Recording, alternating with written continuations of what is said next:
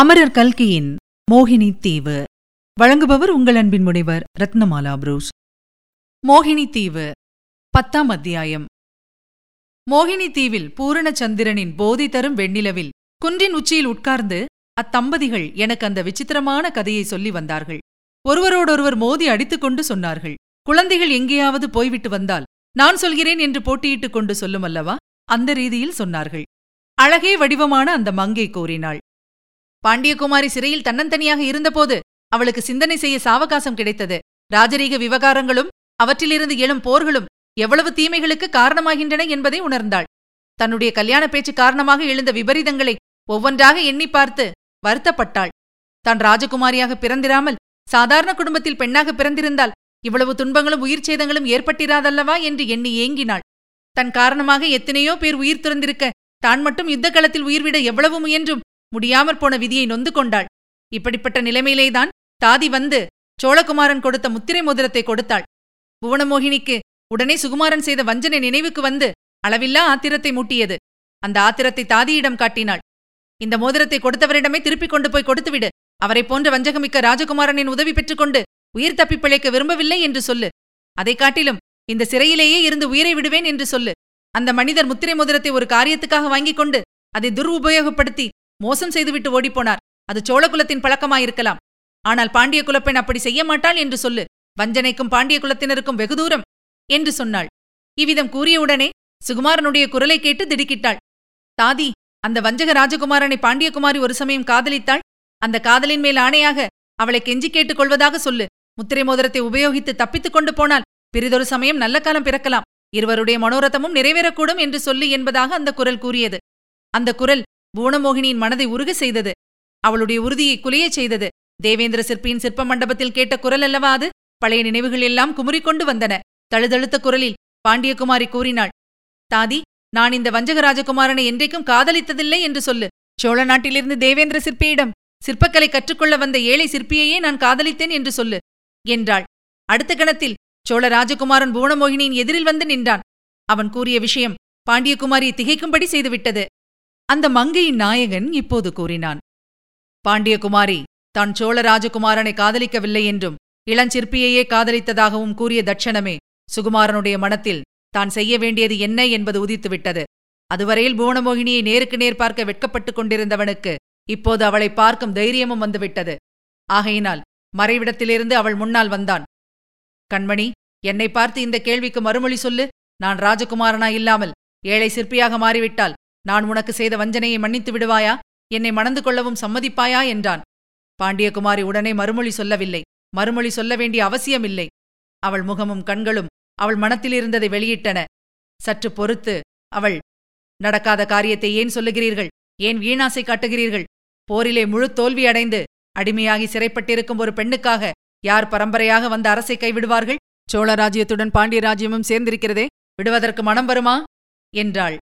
என் கண்மணி உனக்காக ஏழு உலகம் ஆளும் பதவியையும் நான் தியாகம் செய்வேன். ஆனால் உனக்கு ராணியாக இருக்க வேண்டும் என்ற ஆசை இல்லையே என்று சுகுமாரன் கேட்டான்.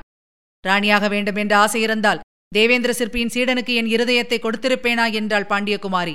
உடனே சுகுமாரன் தன் அறையில் செருகியிருந்த உடைவாளை எடுத்துக்காட்டி இதோ இந்த கொலை கருவியை ராஜகுல சின்னத்தை பயங்கர யுத்தங்களின் அடையாளத்தை உன் கண்முன்னால் முறித்து எறிகிறேன் பார் என்று சொல்லி அதை தன்னுடைய பலம் முழுவதையும் பிரயோகித்து முறித்தான். உடைவாள் படீரென்று முறிந்து தரையிலே விழுந்தது. பின்னர் சுகுமாரன் தன் தந்தையிடம் சென்றான். அரசாட்சியில் தனக்கு விருப்பமில்லை என்றும் ராஜ்யத்தை தன் சகோதரன் ஆதித்யனுக்கு கொடுத்து விடுவதாகவும் ராஜ்யத்துக்கு ஈடாக புவனமோகினியை தனக்கு தர வேண்டும் என்றும் கேட்டுக்கொண்டான். முதலில் உத்தம சோழர் இணங்கவில்லை. எவ்வளவோ விதமாக தடை சொல்லிப் பார்த்தார். சுகுமாரன் ஒரே உறுதியாக இருந்தான். அப்பா தாங்கள் நீண்ட பரம்பரையில் வந்த சோழ நாட்டு சிம்மாசனத்தில் பராக்கிரம பாண்டியர் மகள் ஏற சம்மதிக்க முடியாது என்றுதானே சொன்னீர்கள். உங்களுடைய அந்த விருப்பத்துக்கு நான் விரோதம் செய்யவில்லை. வேறு என்ன உங்களுக்கு ஆட்சேபம்? இந்த தேசத்திலேயே நாங்கள் இருக்கவில்லை. கப்பலேறி கடல் கடந்து போய்விடுகிறோம். தங்களை பாண்டியனுடைய சிறையிலிருந்து மீட்டு வந்ததற்காக எனக்கு இந்த வரம் கொடுங்கள் என்று கெஞ்சினான். அவனுடைய மன உறுதி மாறாது என்று தெரிந்து கொண்டு உத்தம சோழர் கடைசியில் சம்மதம் கொடுத்தார். ஒரு விதத்தில் உன்முடிவும் நல்லதுதான்.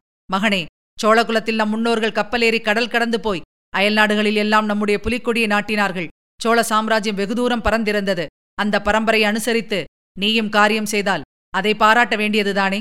மூன்று கப்பல்கள் நிறைய ஆயுதங்களையும் ஏற்றிக்கொண்டு போர் வீரர்களையும் அழைத்துக் கொண்டு போ. இன்னும் பிரயாணத்துக்கு வேண்டிய பொருட்களை எல்லாம் சேகரித்துக் கொள் என்றார். சுகுமாரன் அவ்விதமே பிரயாண ஆயத்தங்கள் செய்தான்.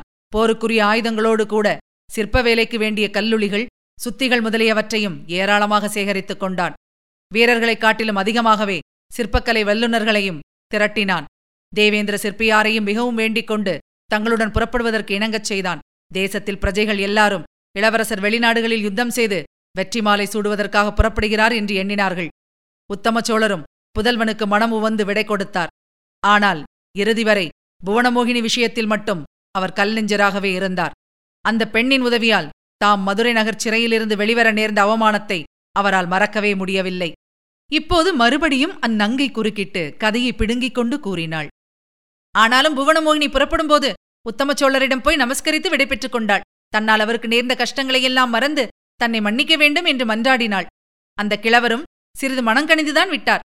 பெண்ணே இப்படியெல்லாம் நடக்கும் என்று தெரிந்திருந்தால் நான் ஆரம்பத்திலேயே உன் கல்யாணத்துக்கு ஆட்சேபம் சொல்லியிருக்க மாட்டேன். குலத்தை பற்றி விளையாட்டாக ஏதோ நான் சொல்லப்போக என்னவெல்லாமோ விபரீதங்கள் நிகழ்ந்துவிட்டன. போனது போகட்டும். எப்படியாவது என் மகனும் நீயும் ஆனந்தமாக வாழ்க்கை நடத்தினால் சரி என்றார். தங்கள் வாக்கு பலித்து விட்டது இல்லையா நீங்களே சொல்லுங்கள் என்று சொல்லி அந்த சுந்தர வனிதை தன் நாயகன் முகத்தை ஆர்வத்துடன் பார்த்தாள். தம்பதிகள் இருவரும் ஒருவர் முகத்தை ஒருவர் பார்த்து புன்னகை புரிந்த வண்ணம் இருந்தார்கள். நேர உணர்ச்சியே அன்றி அப்படியே அவர்கள் இருந்து விடுவார்கள் என்று தோன்றிற்று. நானும் காதலர்கள் பலரை பார்த்திருக்கிறேன் கதைகளில் படித்திருக்கிறேன். ஆனால் இந்த தம்பதிகளின் காதல் மிக அபூர்வமானதாக எனக்கு தோன்றியது. அப்படி ஒருவர் முகத்தை ஒருவர் பார்த்து கொண்டே இருப்பதற்கு என்னதான் இருக்கும்? என்னதான் வசீகரம் இருந்தாலும் என்னதான் மனதில் அன்பு இருந்தாலும் இப்படி அழுக்காமல் சலிக்காமல் பார்த்து கொண்டிருப்பதென்றால் அது விந்தையான விஷயம்தான் அல்லவா? ஆனால் நான் பொறுமை இழந்து விட்டேன். அவர்களிடம் பொறாமையும் கொண்டேன் என்றால் அது உண்மையாகவே இருக்கும். கதையின் முடிவை தெரிந்து கொள்ளும் ஆவலும் அதிகமாயிருந்தது. என்ன திடீரென்று இருவரும் மௌனம் சாதித்து விட்டீர்களே? பிற்பாடு என்ன நடந்தது? கதையை முடியுங்கள் என்றேன். அப்புறம் என்ன? ஆயிரம் வருடமாக கரிகால் சோழன் காலத்திலிருந்து பரம்பரை பெருமையுடன் வந்திருந்த சோழ சாம்ராஜ்யத்தை துறந்து சுகுமாரன் நாகப்பட்டினம் துறைமுகத்தில் கப்பல் ஏறினான். கடலில் சிறிது தூரம் கப்பல்கள் சென்றதும் மூன்று கப்பல்களிலும் இருந்த வேல் வாழ் முதலிய ஆயுதங்களையெல்லாம் எடுத்து நடுக்கடலில் போடும்படி செய்தான். கல்லுளிகளையும் சுத்திகளையும் தவிர வேறு ஆயுதமே கப்பலில் இல்லாமல் செய்துவிட்டான். பிறகு பல தேசங்களுக்கு சென்று பல இடங்களை பார்த்துவிட்டு கடைசியாக இந்த ஜனசஞ்சாரமில்லாத தீவுக்கு வந்து இறங்கினோம். எல்லாம் இந்த பெண்ணாய் பிறந்தவளின் பிடிவாதம் காரணமாகத்தான் என்று ஆடவன் சொல்லி நிறுத்தினான். கடைசியில் அவன் கூறியது எனக்கு அளவில்லாத திகைப்பை அளித்தது. இத்தனை நேரமும் சுகுமாரன் புவனமோகினியைப் பற்றி பேசி வந்தவன். இப்போது திடீரென்று வந்து இறங்கினோம் என்று சொல்லுகிறானே இவன்தான் ஏதாவது தவறாக பிதற்றுகிறானோ?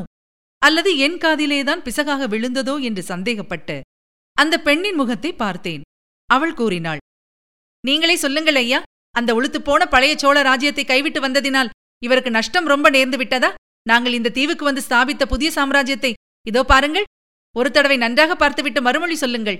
இவ்விதம் கூறி அந்த மோகினி தீவின் சுந்தரி தீவின் உட்புறத்தை நோக்கி தன் அழகிய கரத்தை நீட்டி விரல்களை அசைத்து சுட்டிக்காட்டினாள். அவள் சுட்டிக்காட்டிய திசையில் பார்த்தேன். மாட மாளிகைகளும் கூட கோபுரங்களும் மணிமண்டபங்களும் அழகிய விமானங்களும் விகாரங்களும் வரிசை வரிசையாக தென்பட்டன. பால் போன்ற வெண்ணிலவில் அக்கட்டிடங்கள் அப்போதுதான் கட்டி முடிக்கப்பட்ட புத்தம் புதிய கட்டிடங்களாக தோன்றின. தந்தத்தினாலும் பளிங்கினாலும் பலவண்ண சலவை கற்களினாலும் கட்டப்பட்டவை போல ஜொலித்தன. பாறை முகப்புகளில் செதுக்கப்பட்டிருந்த சிற்ப உருவங்கள் எல்லாம் உயிர்களை பெற்று விளங்கின. சிறிது நேரம் உற்று பார்த்து கொண்டிருந்தால் அந்த வடிவங்கள் உண்மையாகவே உயிரடைந்து பாறை முகங்களிலிருந்து வெளிக்கிளம்பி என்னை நோக்கி நடந்து வரத் தொடங்கிவிடும் போல காணப்பட்டன. கடைசியாக தோன்றிய இந்த எண்ணம் எனக்கு ஒருவித பயத்தை உண்டாக்கியது. கண்களை அந்த பக்கமிருந்து திருப்பி கதை சொல்லி வந்த அதிசய தம்பதிகளை நோக்கினேன். திடீரென்று பனி பெய்ய ஆரம்பித்தது. அவர்களே லேசான பனிப்படலம் மூடியிருந்தது. பணியினால் என் உடம்பு சில்லிட்டது. அவர்களை உற்று பார்த்த வண்ணம் தழுதழுத்த குரலில் கதை நன்றாகத்தான் இருந்தது ஆனால் நான் ஆரம்பத்தில் கேட்ட கேள்விக்கு பதில் சொல்லவில்லையே. நீங்கள் யார்? இந்த தீவுக்கு எப்போது எப்படி வந்தீர்கள்? என்றேன். இருவருடைய குரலும் இனிய சிரிப்பின் ஒலியில் கலந்து தொனித்தன. விடிய விடிய கதை கேட்டுவிட்டு சீதைக்கு ராமன் என்ன உறவு என்று கேட்பது போலிருக்கிறதே என்றான் அந்த சுந்தர புருஷன் தமிழ் மொழியில் மற்ற பாஷைகளுக்கு இல்லாத ஒரு விசேஷம் உண்டு என்று அறிஞர்கள் சொல்லி நான் கேள்விப்பட்டிருந்தேன்.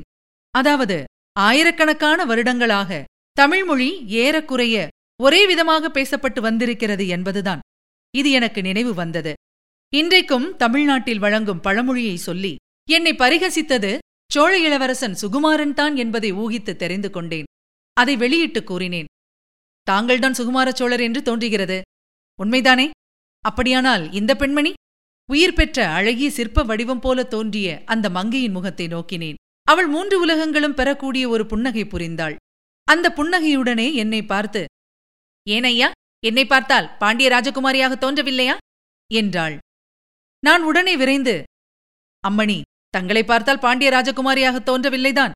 மூன்று உலகங்களையும் ஒரே குடையின் கீழ் ஆளக்கூடிய சக்கரவர்த்தியின் திருக்குமாரியாகவே தோன்றுகிறீர்களே என்றேன். அப்போது அந்த சுந்தரி நாயகனை பார்த்து கேட்டீர்களா? முன்னைக்கு இப்போது தமிழ்நாட்டு ஆடவர்கள் புகழ்ச்சி கூறுவதில் அதிக முன்னேற்றம் அடைந்திருப்பதாக தோன்றவில்லை? தாங்கள் அந்த நாளில் என்னை பார்த்து ஈரேழு பதினாலு பூணங்களுக்கும் சக்கரவர்த்தினியாயிருக்க வேண்டியவளை இந்த சின்னஞ்சிறு தீவின் அரசியாக்கி விட்டேனே என்று சொன்னது ஞாபகம் இருக்கிறதா? என்றாள். அதைக் கேட்ட சுகுமார சோழர் சிரித்தார்.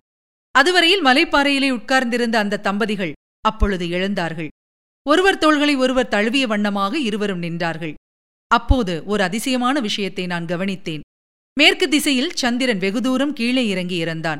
அஸ்தமன சந்திரனின் நிலவொளியில் குன்றுகளின் சிகரங்களும் மொட்டைப்பாறைகளும் கரிய நிழல் திரைகளை கிழக்கு நோக்கி வீசியிருந்தன. சிற்ப வடிவங்களின் நிழல்கள் பிரம்மாண்ட ராட்சத வடிவங்களாக காட்சி தந்தன. நெடிதுயர்ந்த மரங்களின் நிழல்கள் பன்மடங்கு நீண்டு கடலோரம் வரையில் சென்றிருந்தன. என்னுடைய நிழல் கூட அந்த வெள்ளிப்பாறையில் இருள் வடிவாக காணப்பட்டது. ஆனால் ஆனால் அந்த அதிசய காதலர்கள் என் முன்னாலே கண்ணெதிரே நின்றார்களாயினும் அவர்களுடைய நிழல்கள் பாறையில் விழுந்திருக்க காணவில்லை. இதை கவனித்ததினால் ஏற்பட்ட பிரமிப்புடன் அந்த தம்பதிகளை மீண்டும் ஒருமுறை பார்த்தேன். விந்தை விந்தை அவர்களையும் காணவில்லை. அந்த அழகிய தம்பதிகள் இருந்த இடம் வெறுமையாய் சூன்யமாய் வெறிச்சென்று இருந்தது. திடீரென்று நிலவொளி மங்கியது. சுற்றிலும் இருள் சூழ்ந்து வந்தது. என் கண்களும் இருண்டன. தலை சுற்றியது. நினைவிழந்து கீழே விழுந்தேன்.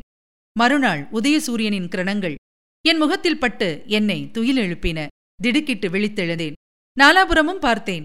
முதல் நாளிரவு அனுபவங்களெல்லாம் நினைவு வந்தன. அவையெல்லாம் கனவில் கண்டவையா உண்மையில் நிகழ்ந்தவையா என்று விளங்கவில்லை. அந்த பிரச்சனையைப் பற்றி யோசிக்கவும் நேரமில்லை. ஏனெனில் நீலக்கடல் ஓடையில் நடுவே நின்ற கப்பல் அதன் பயங்கரமான ஊதுகுழாய் சப்தத்தை கிளப்பிக் கொண்டிருந்தது. படகு ஒன்று இந்த கரையோரமாக வந்து நின்று கொண்டிருந்தது.